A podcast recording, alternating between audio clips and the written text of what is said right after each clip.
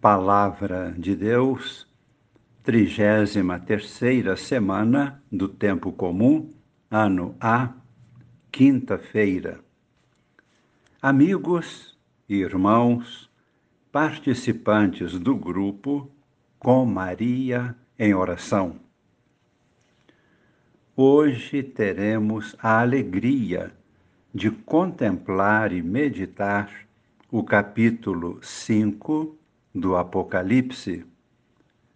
Como lembrávamos ontem, os capítulos 4 e 5 são fundamentais para nos preparar para contemplar todo o livro do Apocalipse. O que vemos hoje? Hoje veremos o Cordeiro de Deus, de pé, com as chagas recebidas na cruz. Onde está o Cordeiro?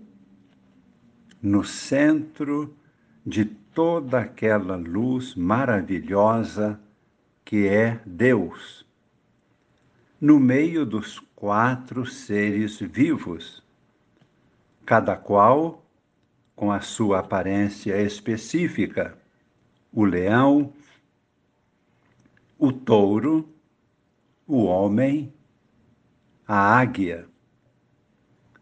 E além desses quatro seres vivos, os vinte e quatro anciãos, com túnica branca e uma coroa de ouro sobre a cabeça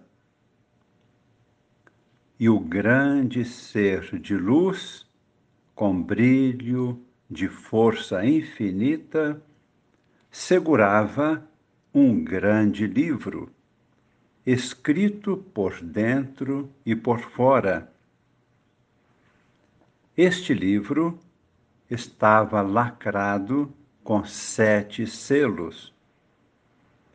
E um grande anjo perguntou com voz forte: quem é digno de romper os selos e abrir o livro? Ninguém respondeu.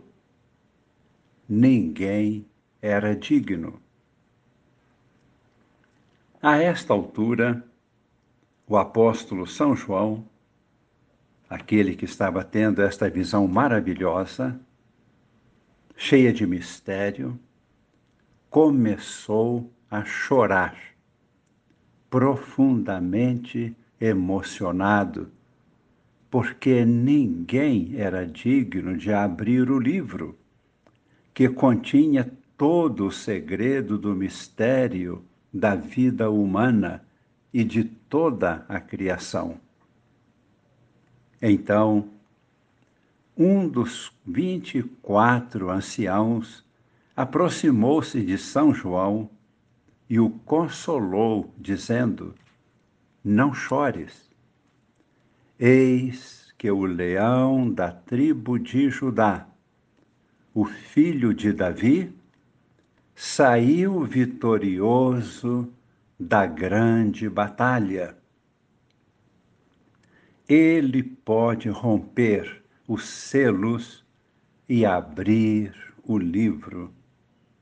Todos poderão conhecer o mistério.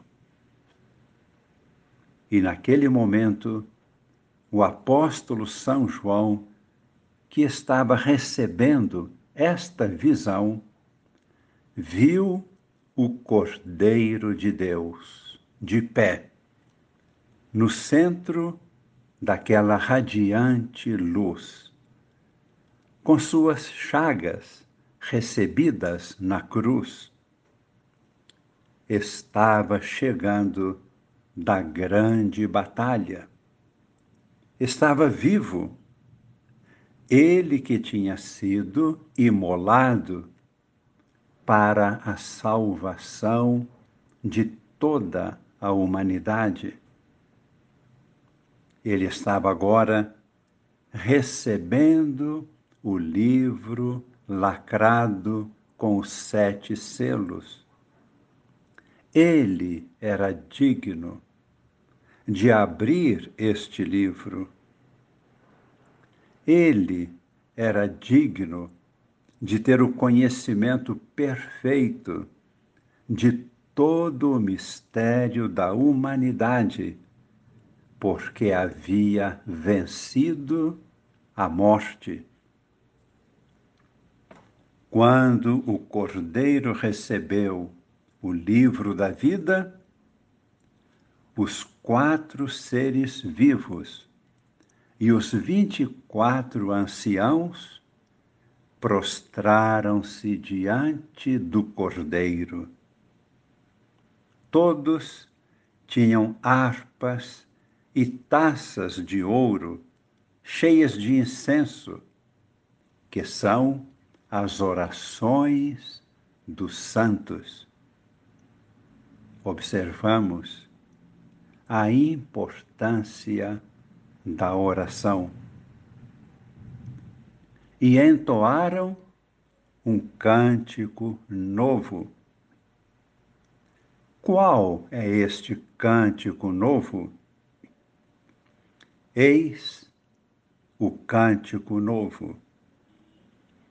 Tu és digno de receber o livro e abrir os seus selos, porque foste imolado, e com o teu sangue adquiriste para Deus homens de toda tribo, língua, povo e nação.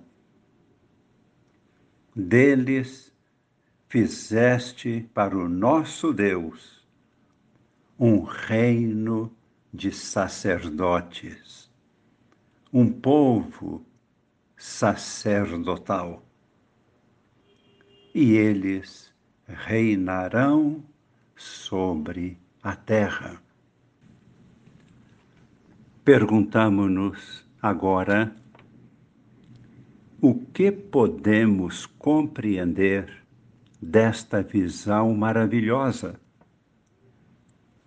Podemos compreender que toda a beleza e todas as maravilhas de todo o universo e de toda a criação, toda a luz, reúnem-se em uma única pessoa Jesus Cristo, o Filho de Deus, morto e ressuscitado.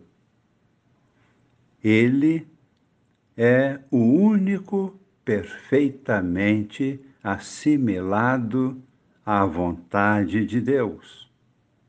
Portanto, ele é o único em condições de ver o universo inteiro em perfeita harmonia, beleza, bondade, verdade e unidade em Deus.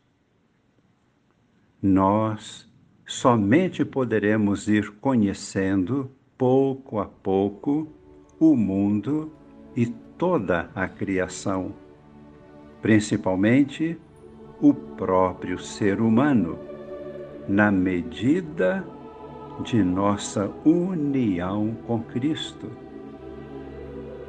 E nos perguntamos: é possível ver tudo isto?